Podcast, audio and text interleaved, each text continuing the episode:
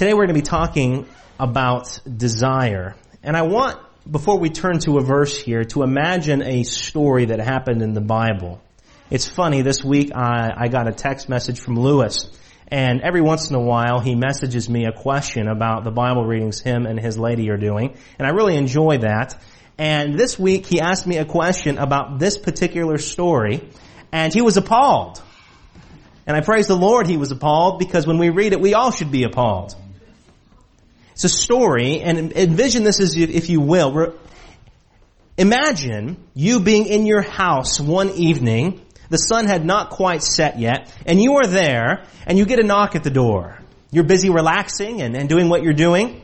You had just taken a shower, and there's a knock at your door and you open it expecting to see a friend or family member, and instead you see Captain of the King's Guard. That would take you back a little bit. And the Captain of the King's Guard says, the king wants to see you. Now, of course, this woman, or you, if you're putting yourself in this woman's place, knew who this king was. In fact, he was one of the most beloved, if not the most beloved kings of Israel, of Judah. He, she, of course, had seen him from afar, did not know him personally from what we can read. But as she knew that the king wanted to see her, she probably decided that she wanted to put on, on something appropriate to go to the palace. And so she made herself ready and followed the captain of the king's guard to the palace as she was expecting to go into the throne room of the king. But the captain of the king's guard didn't in fact lead her into the throne room. He led her to his bedroom. Expecting to see the king in kingly robes and sitting upon the throne, she entered into his private quarters, his bedroom there, and he was not sitting upon his throne, but he was sitting upon his bed. This is, of course, the story that we know of of David and Bathsheba. David, a man after God's own heart, falling to such a level of adultery. If you want to look at the story. We're going to read just a few verses here so we can take a look at a few important points. 2 Samuel chapter 11 is where you find this story. And when you read the story, the thought that comes to mind is, David, what are you thinking? 2 Samuel chapter 11 and we're going to start in verse 2. Chapter 1, um, um, verse 1, 2 Samuel chapter 11 verse 1 says that it was the time of year when the kings went off to battle. And normally, David was a man of war. He was in battle in the thick of things, right? He was there with his generals. In fact, I believe that David probably enjoyed it a little bit more than he should have. But this time, this, this season of battle, he decided that he was going to stay back and enjoy some time alone in the palace. And in verse 2, we pick this up. 2 Samuel 11 verse 2. And it came to pass in evening tide that David arose from off of his bed. So get this. It's light enough outside so that he can see his neighbors. Alright? And evening tide means the afternoon. My first point is David, what are you doing in bed at evening? You should be up and doing something in the afternoon, right? Why are you lounging around in bed? Idle hands are the devil's workshop, right? So here we find David, and he's laying there in bed at evening time, and he decides to go for a little bit of a walk. We continue on. David arose from off his bed and, con- and walked upon the roof of the king's house. And from the roof he saw a woman washing herself. And the woman was very beautiful to look upon. And David sent and inquired of the woman. And one said, Is not this Bathsheba, the daughter of Eliam, Eliam, excuse me, the wife of Uriah the Hittite. And then the next verse continues to show that David didn't just look, but David took.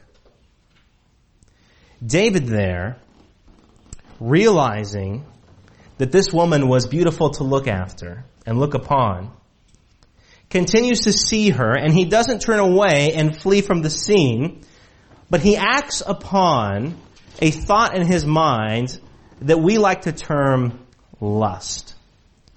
We're going to be talking about the word lust today.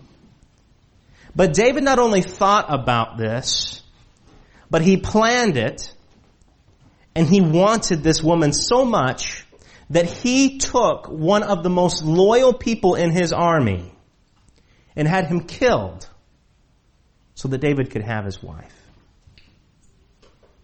It's shameful, isn't it? All for one word that we call lust. Lust is a loaded word, isn't it? A word that is probably one of the major causes of sin on earth.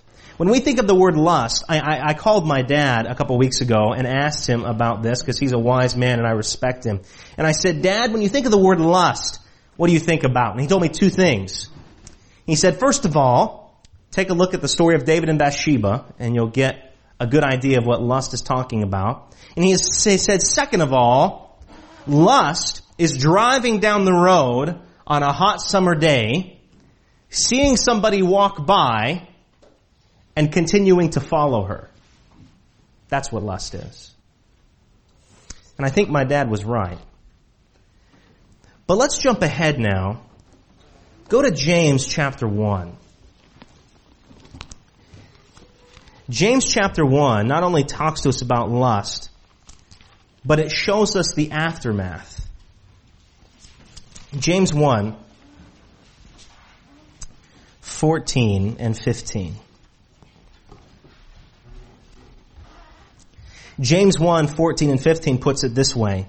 But every man. How many men? Every one of us. And this isn't talking about just males, it's talking about mankind so you ladies aren't off the hook. Every man is tempted.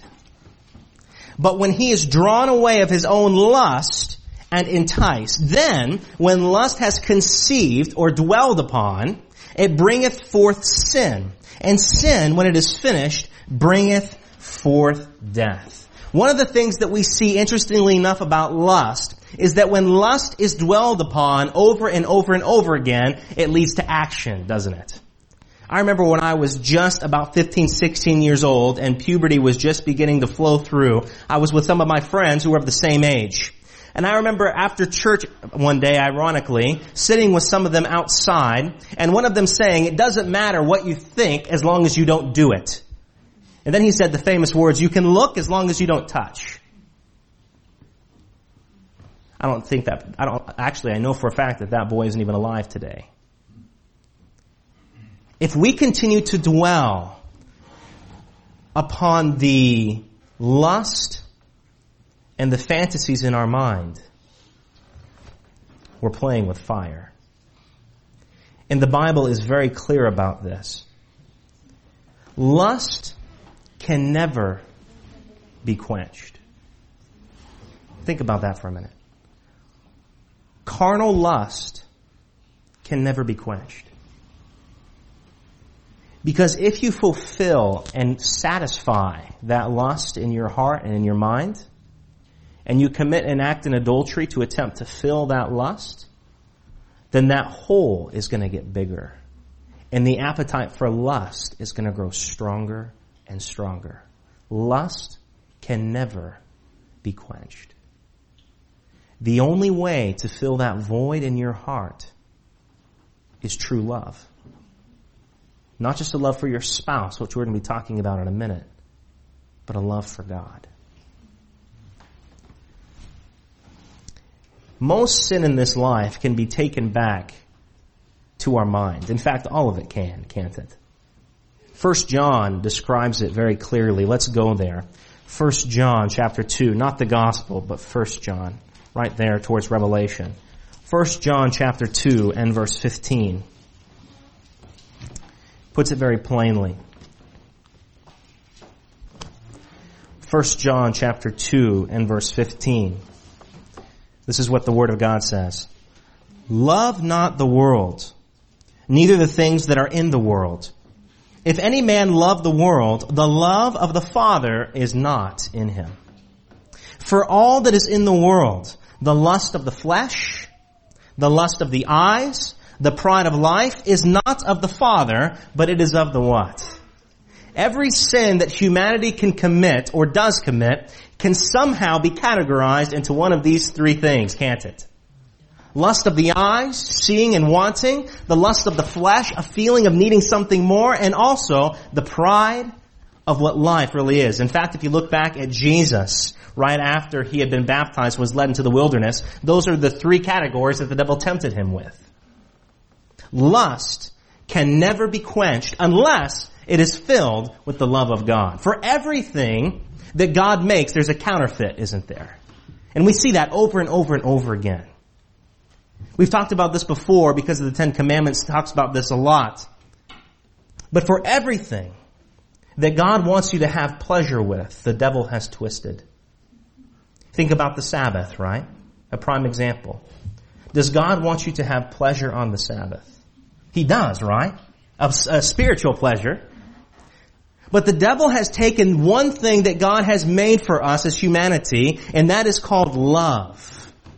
And he has taken the word love and the feeling, and it's more than a feeling, by the way. Love is something that we act upon and it drives us. Amen? The devil has taken love and he has twisted it into a word called lust. The things that our children are watching in Hollywood is lust. That's not love. The things that bombard people in their television screens or in their music, whatever they're listening to, by the way, that's not love, that's lust. I want to tell you a story. And this story is extremely graphic, and so I'm going to use words that only adults can really understand so the children can't, don't, don't know what's going on. I am a subscriber and a supporter financially of a Uh, an entity and it's called Pornography Kills Love. It's a really great system and it helps people get out of this addiction of pornography. And I got a magazine from them a few months ago and in a story I, and in this article I read something that startled me. Technology has grown in case you haven't noticed. And with technology, the church struggles to keep up. But society doesn't. And pornography is right on the breaking edge of technology. There was a young 15 year old boy who had just gotten a new cell phone. And with cell phone, he was also given access to the internet. He was about 15, 16 years old. And it was one of those cell phones that you can also have virtual reality with, right? Have you seen those? Where you can it's this the eyeglasses that you put on you snap your phone in and then it's like it's it's it's like you are there. You can go up and down and you it's you're in a whole other world. And with that virtual reality he had bought in these very expensive new headphones that you can plug in and it's surround sound. So if there's something that happens in the back of you you hear it from from the back. It sounds like a bird's in the back if there's a bird. It's incredible stuff and with that as well, I don't know if you even know this exists, but in the headphone jack of the phone there, he plugged a scent dispersing element that you can smell like you're there too.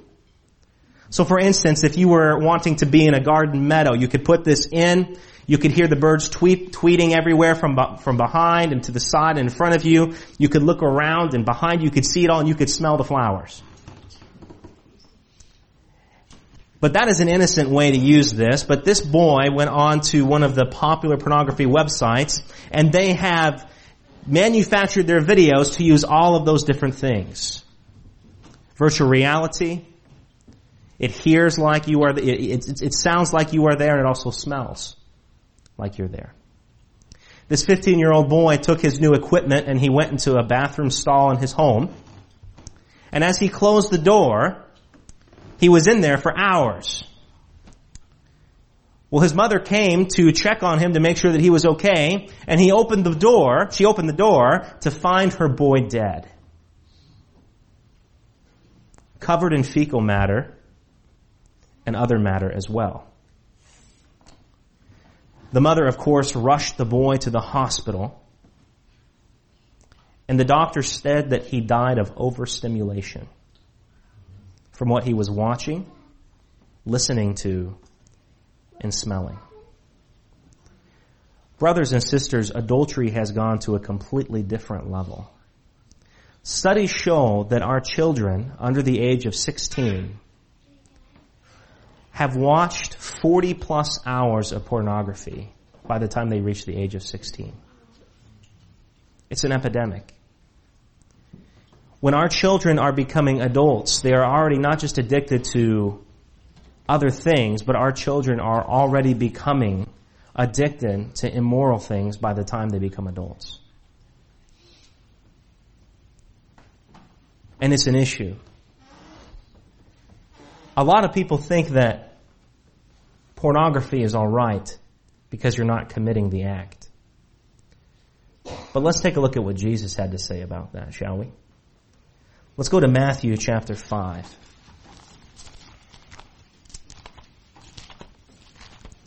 Matthew chapter 5. Matthew chapter 5, and we're going to be taking a look here at verse 27. Jesus here is speaking the Mount of Blessings. And as he is there, there are many people in the audience. Matthew 5:27 it says you have heard that it was said by them of old time thou shalt not commit adultery. What's he quoting from? Ten Commandments, right? If the Pharisees and the Sadducees were there, which I'm sure there were some there, they probably agreed wholeheartedly, right? Of course we believe in the Ten Commandments. Of course we believe we should not commit adultery. But then he takes it a step further, as Jesus always does, in verse 28. But I say unto you, that whosoever looketh on a woman, or if you're a woman, looketh upon a man, to lust after her, hath committed adultery with her already in his heart. And then he continues to say, if your eye is offending you, it's better to pluck it out and cast it from you than your whole body be burned in hell, right? If we look back at King David, David's whole issue was that as he was there on his roof, he looked, saw something he shouldn't be seeing, but he continued to look at it, right? David wasn't thinking for himself, but something else was thinking for him, if you know what I'm saying. Could it be that somehow humanity is trading eternity for 10 seconds of pleasure? Could it be that all, many of us sitting in this room today, or many of us in this world, are committing adultery in our hearts but not doing the act of it? My friends, God has given you the spouse, God has given you the children that He wants you to be with. God has created sexual intimacy for you to be a pleasurable thing. Amen? It's supposed to be a beautiful thing. God wants us to desire it, but because we li- live in such a perverted world, of course, the devil would pervert this as well. Let's look at a few other verses here that I want to be looking at. Go to Psalms chapter 51. Psalms chapter 51. It's a great chapter. In case you didn't know, Psalms chapter 51 is the prayer that David prayed to the Lord after he committed this terrible sin with Bathsheba. Psalms chapter 51, and we're going to be looking here at verse 6 and also verse 10. Psalm 51, verse 6, notice what it says here. Behold, Thou desirest truth in the inward parts. And in the hidden part, thou shalt make me to know wisdom. Verse 10, create in me a clean heart, a clean mind, O God, and renew a right spirit within me. David knew where his sin with Bathsheba began, didn't he? He knew that it began in his mind and in his heart. And after the sin with Bathsheba, he is pleading to God the Father saying, create in me a new mind. Create in me a new heart. Give me the right desires that I desire not after that, but I desire only after you. Let's take a look at one more verse. And this verse is David's son writing here, Solomon. And he puts it very clearly in Proverbs chapter 6. Proverbs chapter 6.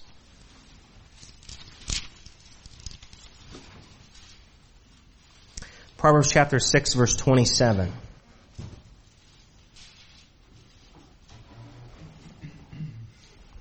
Proverbs 6:27 says this: Can a man take fire in his bosom and his clothes not be burned?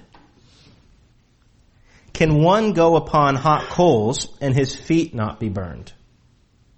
So he that goeth in to his neighbor's wife, whosoever toucheth her shall not be innocent.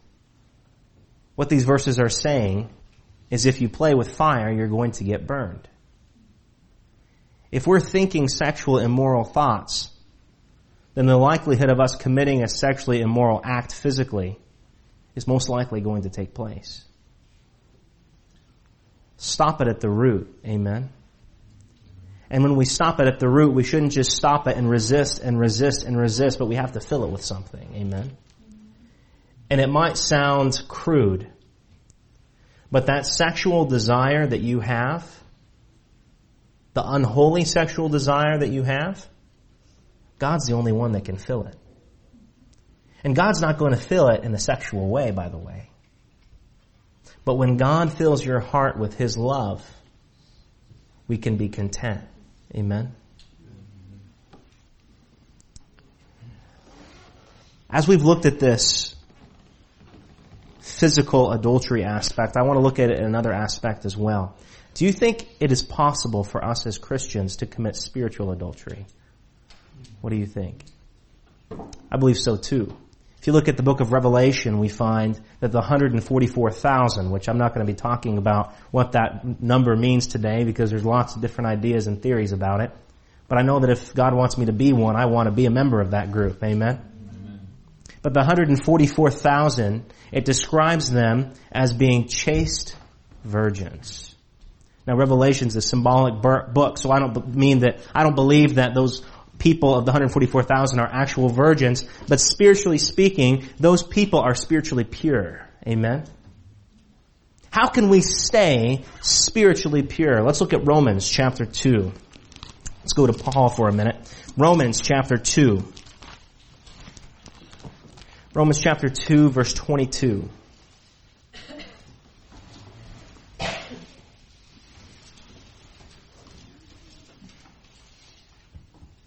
Romans 2.22 says this, Thou that sayest, a man should not commit adultery. Do you commit adultery? You that abhor idols, do you commit sacrilege? You that makest the boast of the law, through breaking the law dishonoreth God. For the name of God is blaspheming on the Gentiles through you, as it is written. When people think of Seventh-day Adventists, when th- people think of Christians, don't you think that they should think of, of pure people sexually?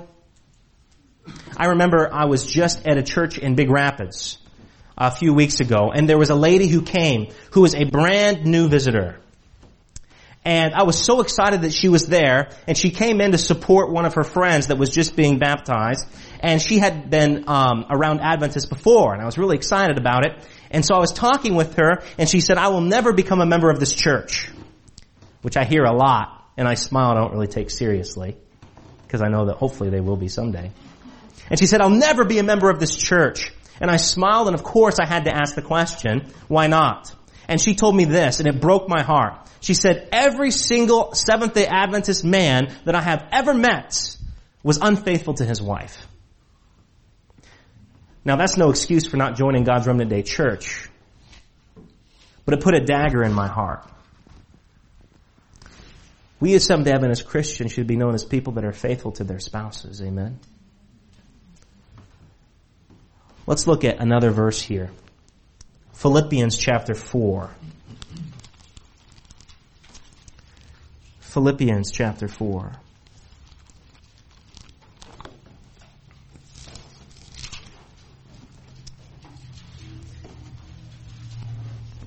You would think that as we look at the divorce rate in the, in the world today, that the divorce rate in Christianity would be a little bit lower, wouldn't you say?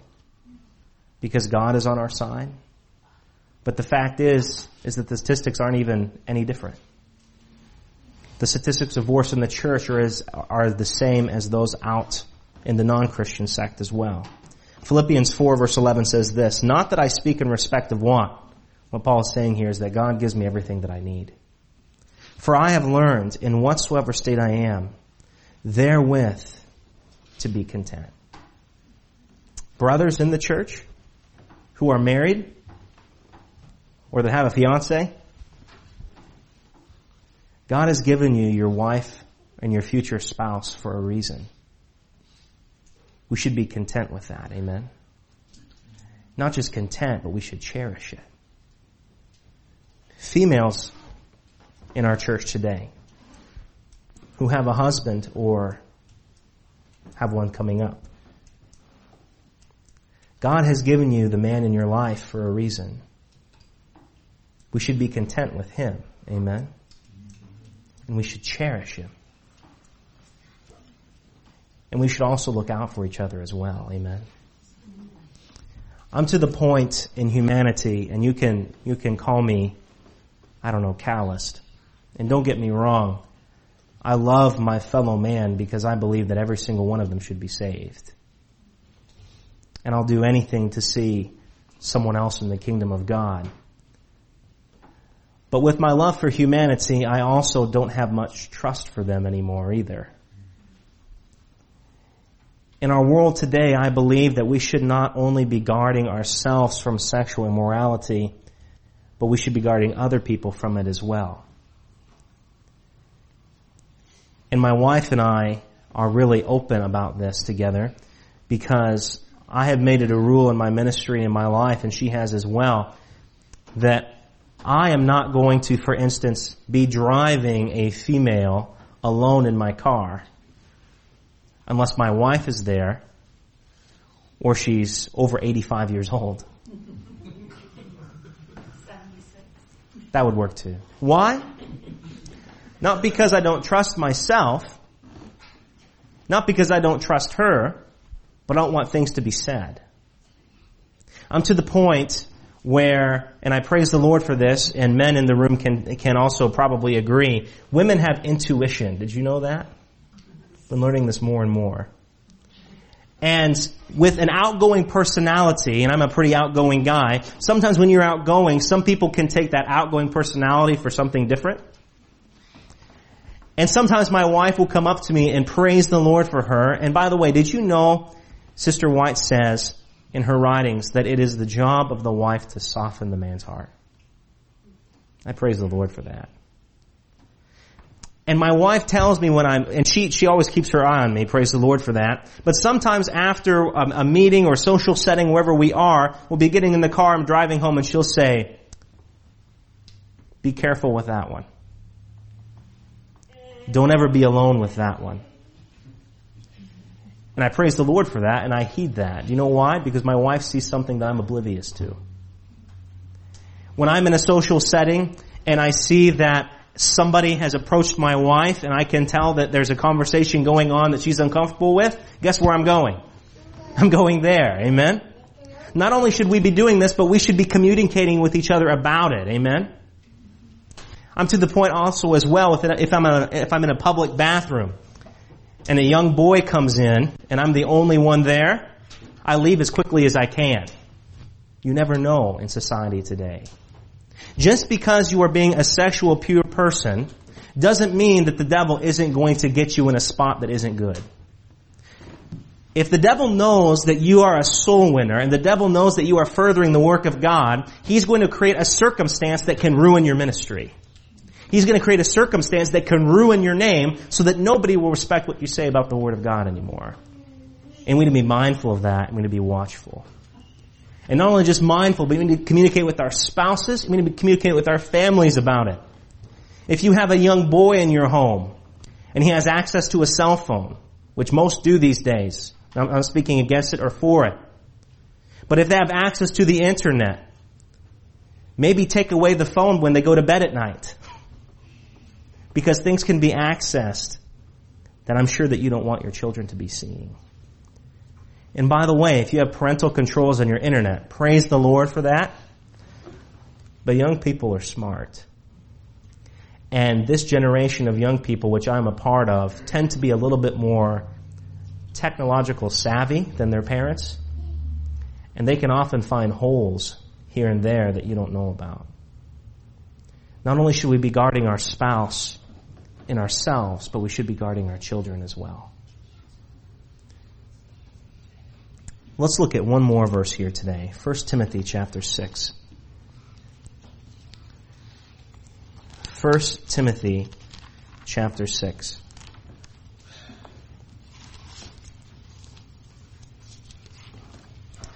First Timothy chapter 6 and verse 6.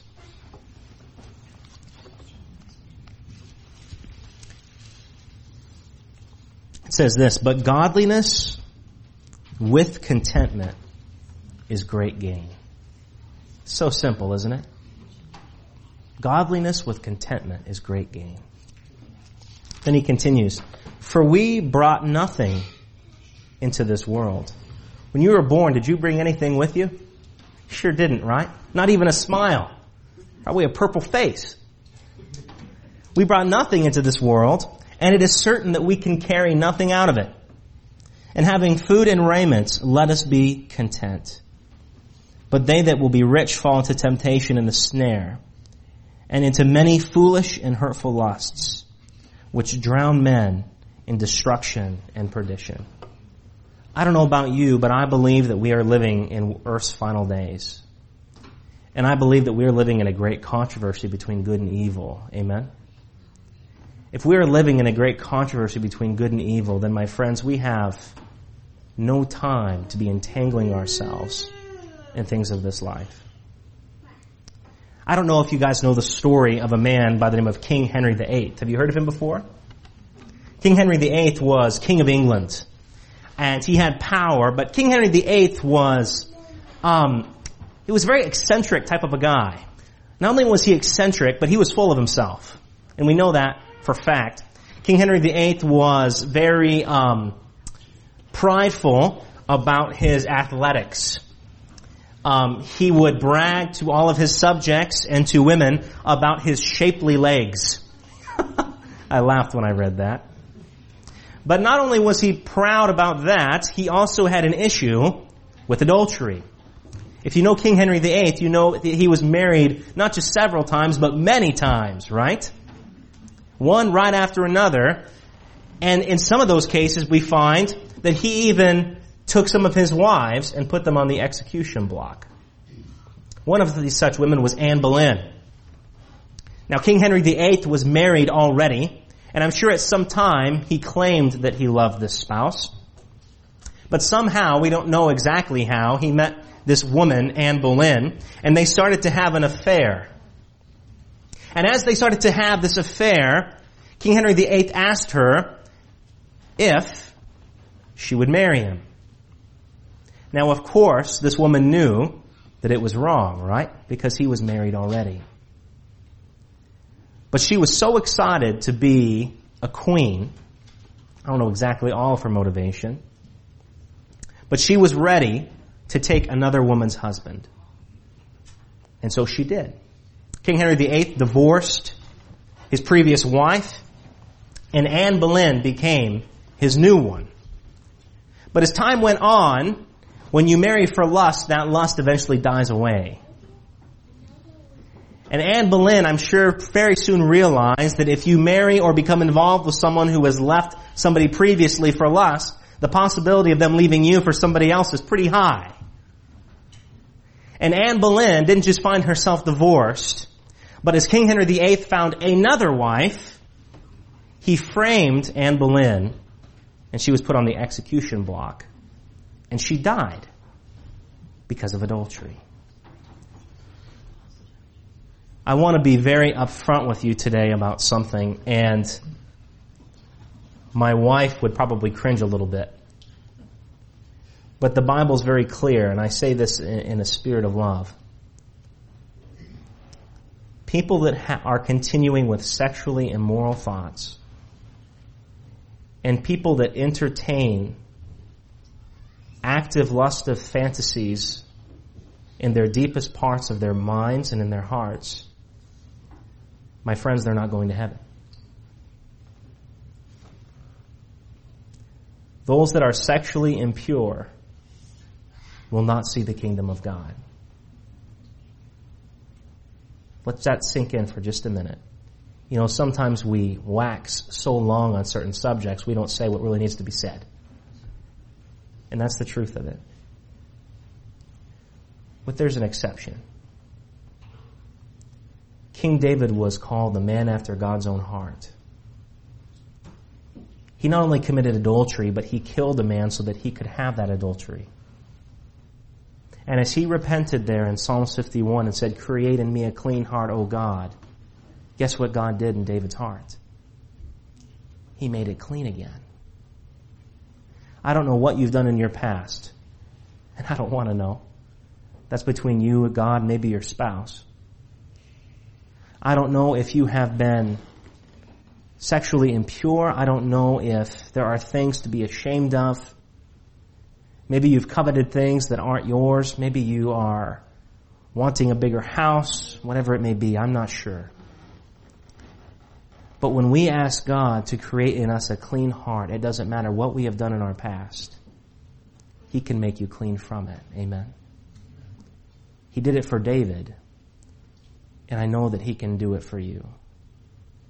If you have a hole in your heart, and you are craving sexual intimacy, an unholy sexual intimacy, talk to the Lord about it and He will fill it. And one day, when we are all marching into the gates of heaven, because Jesus let us get there, adulterers, liars, murderers, addicts,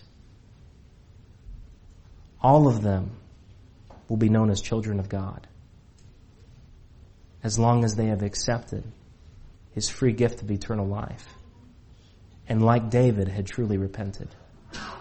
But the wonderful thing about true repentance like David did in Psalm 51 was not only did God create in David a clean heart, not only did David apologize, but true repentance also has to do with change, doesn't it? So this week, I just want to make a small appeal, and I don't, I don't want you to raise your hand or anything. But this week, my challenge for you, and it's going to be a little bit different. If you're married, this is my challenge for you. It's communication. Be honest with your spouse about things. If you're driving down the street and you have a lustful thought in your mind, don't just keep it to yourself, but tell your wife about it. Tell your husband about it. That will do two things. It will build trust with your spouse, believe it or not, because you're being open and honest. And number two, you'll be able to work on it together. Amen? So be open and honest with God and your spouse about things that are happening in your mind. Secondly, for those of you that aren't married, maybe you're single, maybe you're young, whatever it may be, it would be a wonderful thing if you could talk to God about this subject. Because I'm sure for each and every one of you that God has somebody out there for you.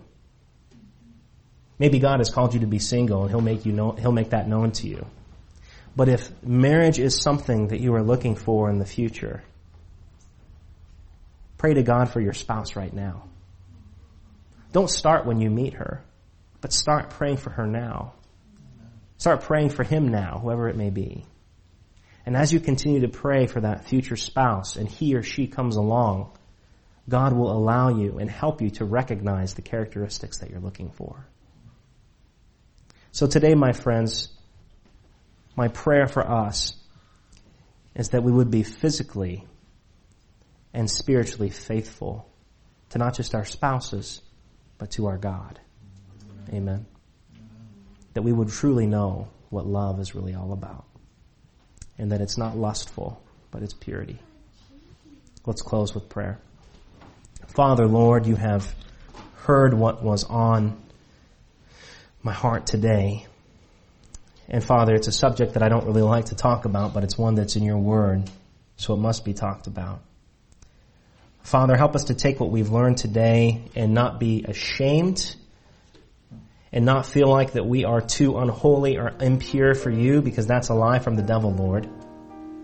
But help us to come to you to begin that process of creating a new heart and mind. We pray in your name. Amen. This media was brought to you by Audioverse, a website dedicated to spreading God's word through free sermon audio and much more. If you would like to know more about Audioverse, or if you would like to listen to more sermons, please visit www.audioverse.org.